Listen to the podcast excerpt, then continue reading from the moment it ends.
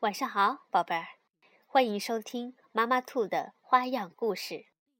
今天我要给宝贝们讲的故事名字叫《傻鹅皮杜尼》，是由美国的罗杰·杜福辛文图，蒋佳宇翻译，明天出版社出版。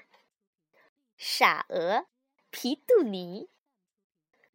一大清早，傻鹅皮杜尼到河边草地上闲逛。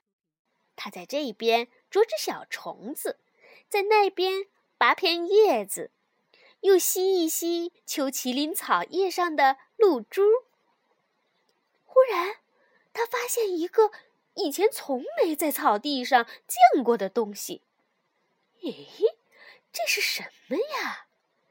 皮杜尼轻手轻脚地靠过去，绕着它前后左右闻了又闻。宝贝儿们，你们猜猜，皮杜尼到底发现了什么呀？它是纸做的，有红色的封皮。皮杜尼围着这个东西呀转了几圈儿，然后自言自语地说：“再笨的呆头鹅也知道，这味道绝不是鹅该吃的东西。可是我敢说，我以前一定见过这玩意儿。”哦，对了，比尔从学校回家的时候，我见到过他手上拿着同样的东西，一本书。哦，对了，是一本书。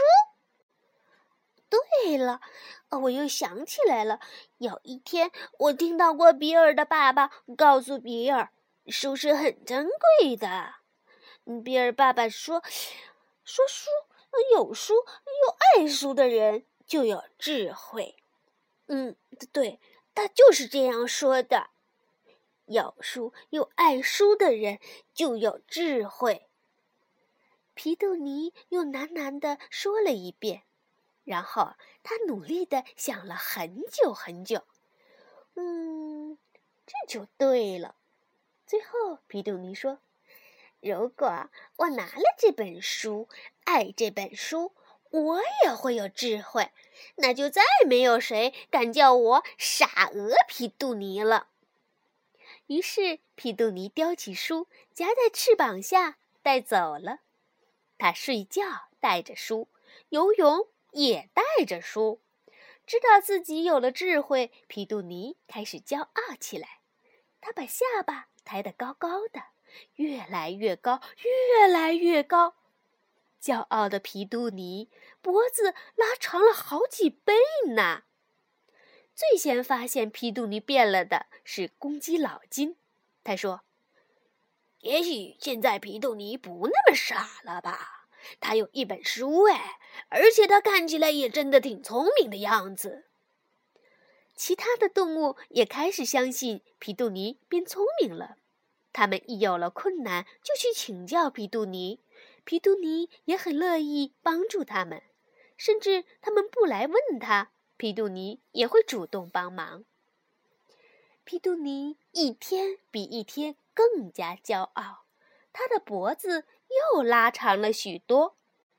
有一天，皮杜尼听到母牛阿华对公鸡老金说：“哦，奇怪，你头上的鸡冠。”怎么会跟谷仓的颜色一样红呢？老金回答说：“那是血液的关系呀，血的颜色是红的嘛。”哦，说，阿华说：“我的血也是红色的，我可没变成一头红牛啊，一定是你的机关。”沾到了谷仓的红油漆，才变得这么红的。皮杜尼听到后说道：“你们俩可真傻呀！老金，你的鸡冠是农夫为了区别谁是公鸡，谁是母鸡，谁会下蛋，谁不会下蛋，才特别插在你头上的呀。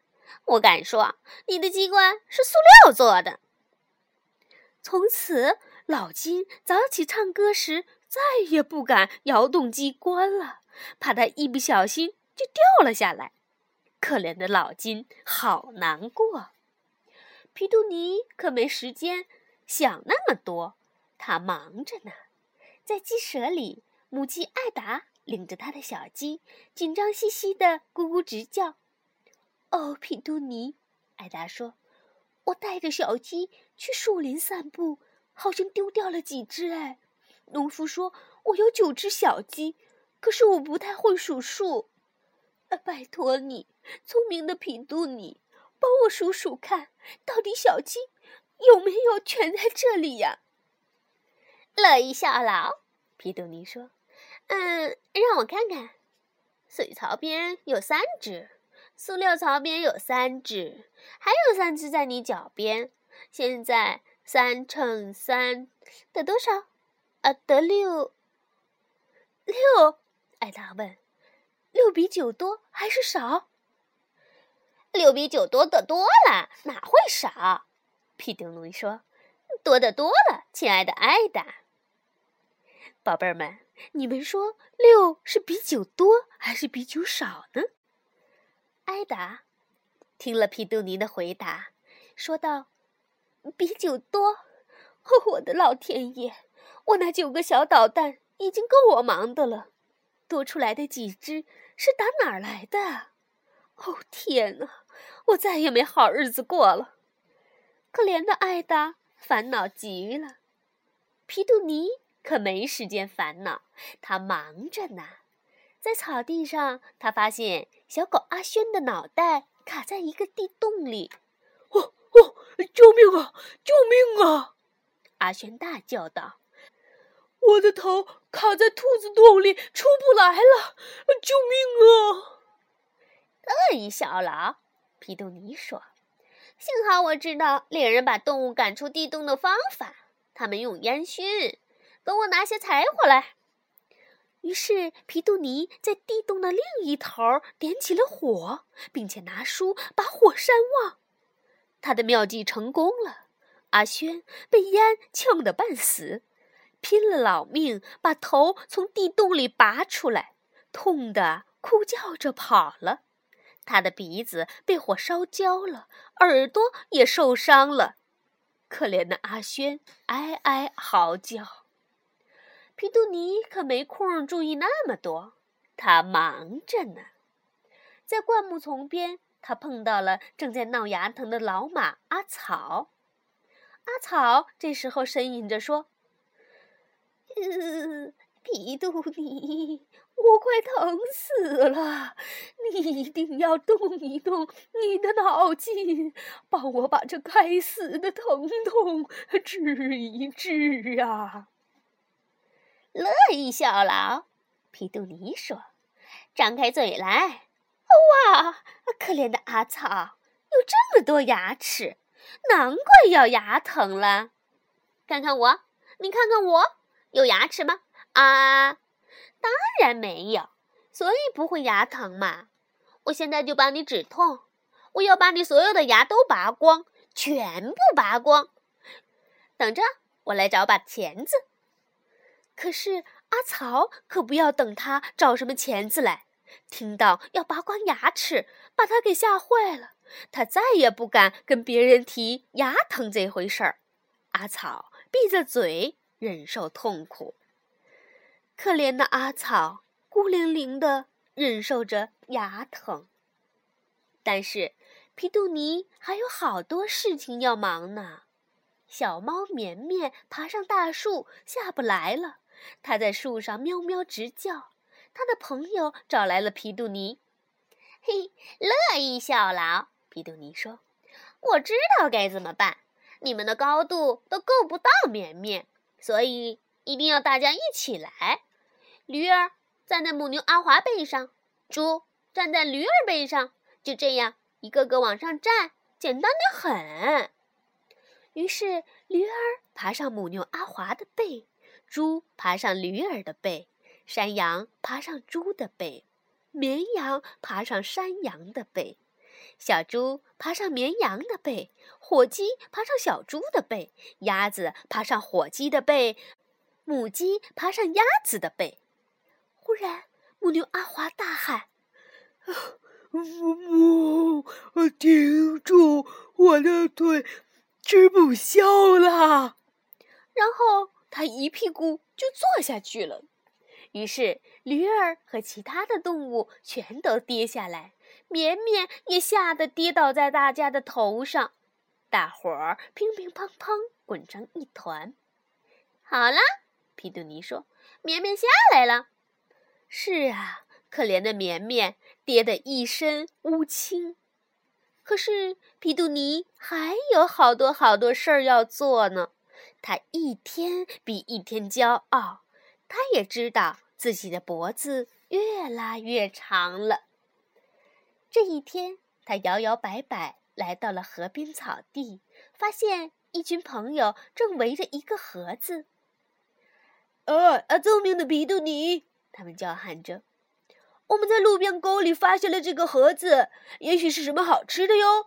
皮杜尼，快来告诉我们，盒子上写了些什么？”“嗯，乐意笑了。”皮杜尼说。来，我看看，嗯啊啊，糖果，盒子上是这样写的，没错，就是糖果，没问题，你们可以打开来吃了。皮杜尼才刚说完，七个贪吃的家伙就等不及的冲上去扯开盒子抢糖果，可是，砰，盒子爆炸了。原来盒子上写的是。小心轻放，危险！鞭炮。瞧瞧，这些动物现在成了什么模样？烧伤的烧伤，挂彩的挂彩。阿草还默默地忍受着牙疼呢。阿轩还在呻吟个不停。艾达仍然为多出来的小鸡伤着脑筋。老金也还在为他的鸡冠担着心。农场里的动物个个不快乐，全是皮杜尼惹的祸。皮杜尼的神气和智慧给爆竹一炸就炸飞了，他的脖子又缩回了原来的长度，而且缠满了绷带。他比谁都丧气，因为他终于发现自己真是一丁点儿都不聪明。忽然，皮杜尼发现。爆竹把他那本书给炸开了，在这以前，他从没把书打开来过。现在他看到书里面写了些他看不懂的东西。